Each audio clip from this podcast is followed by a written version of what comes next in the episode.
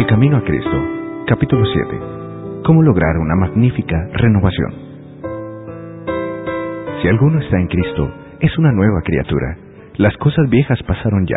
He aquí que todo se ha hecho nuevo. Segunda de Corintios, capítulo cinco, versículo diecisiete.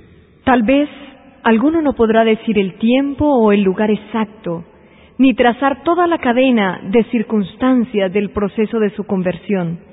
Pero esto no prueba que no se haya convertido. Cristo dijo a Nicodemo: El viento de donde quiere sopla, y oye su sonido, mas no sabes de dónde viene, ni a dónde va. Así es todo aquel que es nacido del Espíritu. Juan, capítulo tres, versículo ocho. Así como el viento es invisible y, sin embargo, se ven y se sienten claramente sus efectos, así obra el Espíritu de Dios en el corazón humano.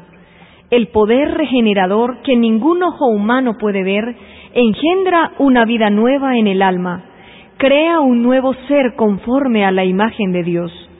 Aunque la obra del Espíritu es silenciosa e imperceptible, sus efectos son manifiestos. Cuando el corazón ha sido renovado por el Espíritu de Dios, el hecho se manifiesta en la vida. Al paso que no podemos hacer nada para cambiar nuestro corazón, ni para ponernos en armonía con Dios, al paso que no debemos confiar para nada en nosotros ni en nuestras buenas obras. Nuestras vidas han de revelar si la gracia de Dios mora en nosotros. Se notará un cambio en el carácter, en las costumbres y ocupaciones. La diferencia será muy clara e inequívoca entre lo que han sido y lo que son. El carácter se da a conocer, no por las obras buenas o malas que de vez en cuando se ejecutan, sino por la tendencia de las palabras y de los actos en la vida diaria. Es cierto que puede haber una corrección del comportamiento externo sin el poder regenerador de Cristo. El amor a la influencia y el deseo de la estimación de otros pueden producir una vida muy ordenada. El respeto propio puede impulsarnos a evitar la apariencia del mal. Un corazón egoísta puede ejecutar obras generosas. ¿De qué medio nos valdremos entonces para saber a qué clase pertenecemos? ¿Quién posee nuestro corazón? ¿Con quién están nuestros pensamientos? ¿De quién nos gusta hablar? ¿Para quién son nuestros más ardientes afectos y nuestras mejores energías? Si somos de Cristo, nuestros pensamientos están con Él y nuestros más gratos pensamientos son para Él. Todo lo que tenemos y somos lo hemos consagrado a Él. Deseamos vehementemente ser semejantes a Él, tener su espíritu, hacer su voluntad y agradarle en todo. Los que son hechos nuevas criaturas en Cristo Jesús manifiestan los frutos del Espíritu: amor, gozo, paz, paciencia, benignidad, bondad, fidelidad, mansedumbre, dominio propio. Gálatas capítulo cinco, versículos veintidós y veintitrés. Ya no se conforman por más tiempo con las concupiscencias anteriores, sino que por la fe del Hijo de Dios siguen sus pisadas, reflejan su carácter y se purifican a sí mismos, así como Él es puro. Aman ahora las cosas que en un tiempo aborrecían, y aborrecen las cosas que en otro tiempo amaban. El que era orgulloso y dominante, ahora es manso y humilde de corazón. El que antes era vano y altanero, ahora es serio y discreto. El que antes era borracho, ahora es sobrio, y el que era libertino, puro. Han dejado las costumbres y modas vanas del mundo. Los cristianos no buscan el adorno externo, sino el del interior de la persona, en el incorruptible ornato de un espíritu manso y apacible, que es de gran valor delante de Dios. Primera de Pedro, capítulo tres, versículos tres y cuatro. No hay evidencia de arrepentimiento verdadero cuando no se produce una reforma en la vida. Si restituye la prenda, devuelve lo que hubiere robado, confiesa sus pecados y ama a Dios y a su prójimo. El pecador puede estar seguro de que pasó de muerte a vida. Cuando venimos a Cristo como seres errados y pecaminosos y nos hacemos participantes de su gracia perdonadora, nace en nuestro corazón el amor a Él. Toda carga resulta ligera, porque el yugo de Cristo es suave. Nuestros deberes se hacen deliciosos y los sacrificios un gozo. El sendero que en el pasado nos parecía cubierto de tinieblas, ahora brilla con los rayos del sol de justicia. La belleza del carácter de Cristo se verá en los que le siguen. Era su delicia hacer la voluntad de Dios. El poder predominante en la vida de nuestro Salvador era el amor a Dios y el celo por su gloria. El amor embellecía y ennoblecía todas sus acciones. El amor es de Dios. No puede producirlo u originarlo el corazón inconverso. Se encuentra solamente en el corazón donde Cristo reina. Nosotros le amamos a Él, porque Él nos amó primero. Primera de Juan, capítulo cuatro, versículo diecinueve. En el corazón regenerado por la gracia divina, el amor es el móvil de las acciones. Modifica el carácter, gobierna los impulsos, restringe las pasiones, domina la enemistad y ennoblece los afectos. Este amor, alimentado en el alma, endulza la vida y derrama una influencia purificadora en todo su derredor.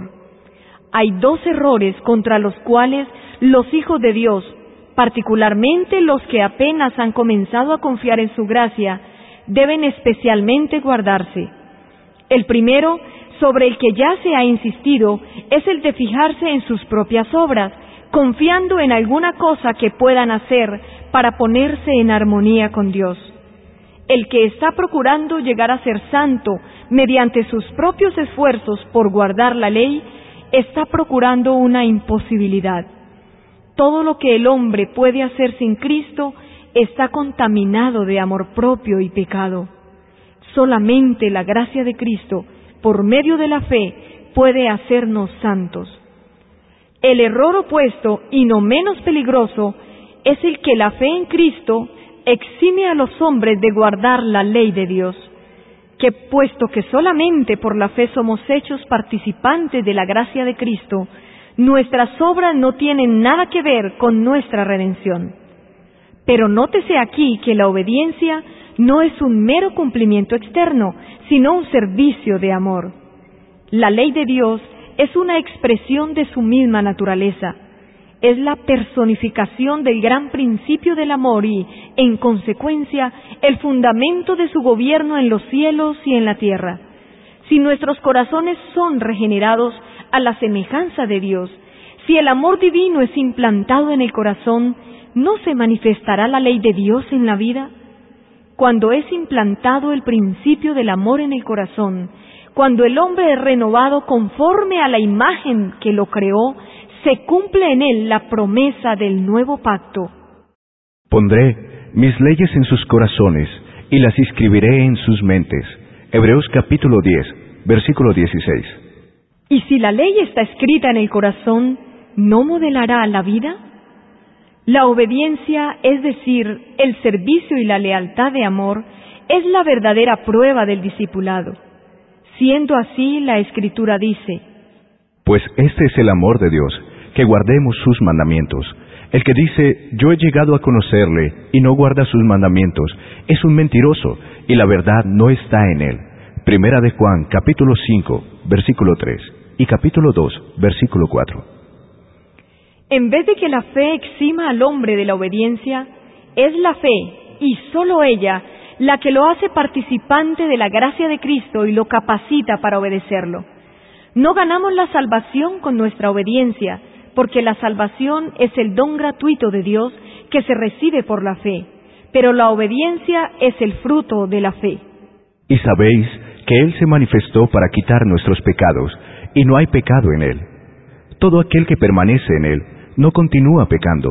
Todo aquel que continúa pecando no le ha visto ni le ha conocido. Primera de Juan, capítulo tres, versículos cinco y seis. He aquí la verdadera prueba. Si moramos en Cristo, si el amor de Dios mora en nosotros, nuestros sentimientos, nuestros pensamientos, nuestras acciones tienen que estar en armonía con la voluntad de Dios, como se expresa en los preceptos de su santa ley. Hijitos, nadie os engañe. El que practica la justicia es justo, como Él es justo. Primera de Juan, capítulo tres, versículo siete. Sabemos lo que es justicia por el modelo de la santa ley de Dios, como se expresa en los diez mandamientos dados en el Sinaí. Esa así llamada fe en Cristo, que según declara exime a los hombres de la obligación de la obediencia a Dios, no es fe, sino presunción. Porque por gracia habéis sido salvados por medio de la fe. Mas la fe, si no tienes obras, es muerta en sí misma. Efesios capítulo dos, versículo ocho, y Santiago capítulo dos, versículo diecisiete. Jesús dijo de sí mismo antes de venir al mundo: El hacer tu voluntad, Dios mío, me ha agradado, y tu ley está en medio de mi corazón. Salmos cuarenta, versículo ocho. Y cuando estaba por ascender a los cielos, dijo otra vez: Yo he guardado los mandamientos de mi Padre, y permanezco en su amor. Juan capítulo quince, versículo diez. La Escritura dice: Y en esto sabemos que hemos llegado a conocerle, si guardamos sus mandamientos. El que dice que permanece en él, debe andar como él anduvo. Primera de Juan, capítulo dos, versículo tres y seis. Porque también Cristo padeció por vosotros, dejándoos ejemplo, para que sigáis sus pisadas. Primera de Pedro, capítulo dos, versículo veintiuno. La condición para alcanzar la vida eterna es ahora exactamente la misma de siempre, tal cual era en el paraíso antes de la caída de nuestros primeros padres: la perfecta obediencia a la ley de Dios, la perfecta justicia. Si la vida eterna se concediera con alguna condición inferior a esta, peligraría la felicidad de todo el universo. Se la abriría la puerta al pecado con todo su séquito de dolor y miseria para siempre. Era posible para Adán, antes de la caída, conservar un carácter justo por la obediencia a la ley de Dios, mas no lo hizo, y por causa de su caída tenemos una naturaleza pecaminosa y no podemos hacernos justos a nosotros mismos. Puesto que somos pecadores y malos, no podemos obedecer perfectamente una ley santa. No tenemos por nosotros mismos justicia con que cumplir lo que la ley de Dios demanda. Mas Cristo nos ha preparado una vía de escape. Vivió sobre la tierra en medio de pruebas y tentaciones, tales como las que nosotros tenemos que arrostrar. Sin embargo, su vida fue impecable. Murió por nosotros y ahora ofrece quitarnos nuestros pecados y vestirnos de su justicia. Si os entregáis a Él y lo aceptáis como vuestro Salvador, por pecaminosa que haya sido vuestra vida, seréis contados entre los justos por consideración a Él. El carácter de Cristo toma el lugar del vuestro, y vosotros sois aceptados por Dios como si no hubierais pecado. Más aún, Cristo cambia el corazón. Habita en vuestro corazón por la fe. Debéis mantener esta comunión con Cristo por la fe y la sumisión continua de vuestra voluntad a Él. Mientras hagáis esto, Él obrará en vosotros para que queráis y hagáis conforme a su voluntad. Así podréis decir: Con Cristo estoy juntamente crucificado, y ya no vivo yo, sino que Cristo vive en mí. Y lo que ahora vivo en la carne, lo vivo en la fe del Hijo de Dios, el cual me amó y se entregó a sí mismo por mí. Gálatas capítulo dos, versículo veinte. Así dijo Jesús a sus discípulos: Porque no sois vosotros los que habláis, sino el Espíritu de vuestro Padre, el que habla en vosotros. Mateo capítulo diez, versículo veinte.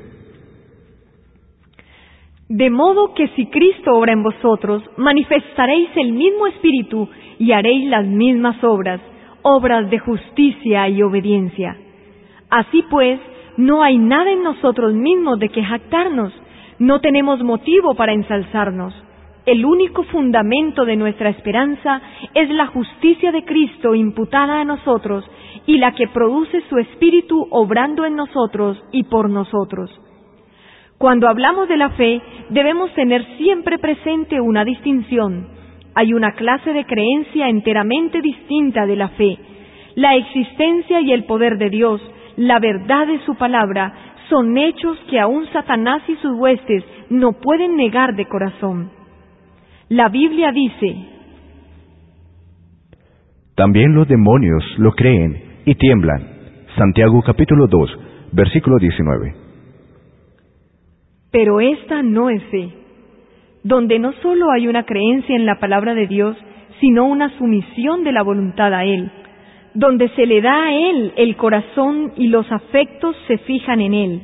Allí hay fe, fe que obra por el amor y purifica el alma. Mediante esta fe, el corazón se renueva conforme a la imagen de Dios, y el corazón que en su estado carnal no se sujetaba a la ley de Dios, ni tampoco podía, se deleita después en sus santos preceptos, diciendo con el salmista: oh, cuánto amo yo tu ley, todo el día es ella mi meditación. Salmos capítulo ciento diecinueve, versículos noventa y siete. Y la justicia de la ley se cumple en nosotros, los que no andamos conforme a la carne, mas conforme al Espíritu. Romanos capítulo ocho, versículo uno. Hay quienes han conocido el amor perdonador de Cristo y desean realmente ser hijos de Dios. Sin embargo, reconocen que su carácter es imperfecto y su vida defectuosa, y están propensos a dudar de que sus corazones hayan sido regenerados por el Espíritu Santo. A los tales, quiero decirles que no se abandonen a la desesperación. Tenemos a menudo que postrarnos y llorar a los pies de Jesús por causa de nuestras culpas y errores, pero no debemos desanimarnos. Aun si somos vencidos por el enemigo, no somos arrojados, ni abandonados, ni rechazados por Dios. No, Cristo está a la diestra de Dios e intercede por nosotros. Dice el discípulo amado: os escribo estas cosas para que no pequéis, y si alguno peca, abogado tenemos para con el Padre, Jesucristo, el justo. Primera de Juan, capítulo dos, versículo uno. Y no olvidéis las palabras de Cristo: pues el Padre mismo os ama. Juan, capítulo dieciséis, versículo veintisiete. Él quiere que os reconciliéis con Él. Quiere ver su pureza y santidad reflejadas en vosotros. Y si tan solo queréis entregaros a Él, el que comenzó en vosotros la buena obra, la perfeccionará hasta el día de Jesucristo. Orad con más fervor, creed más plenamente.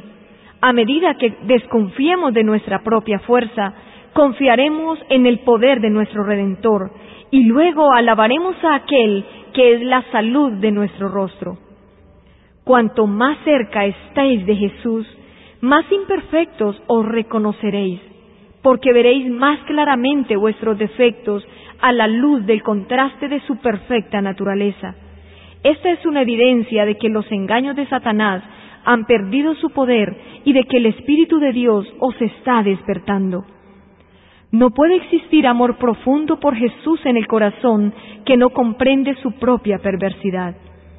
El alma que se haya transformada por la gracia de Cristo admitirá su divino carácter. Pero el no ver nuestra propia deformidad moral es una prueba inequívoca de que no hemos llegado a ver la belleza y excelencia de Cristo. Mientras menos cosas dignas de estima veamos en nosotros, más encontraremos que estimar en la pureza y santidad infinita de nuestro Salvador. Una idea de nuestra pecaminosidad nos puede guiar a aquel que nos puede perdonar. Y cuando, comprendiendo nuestra impotencia, nos esforcemos en seguir a Cristo, Él se nos revelará con poder. Cuanto más nos guíe la necesidad a Él y a la palabra de Dios, tanto más elevada visión tendremos de su carácter y más plenamente reflejaremos su imagen.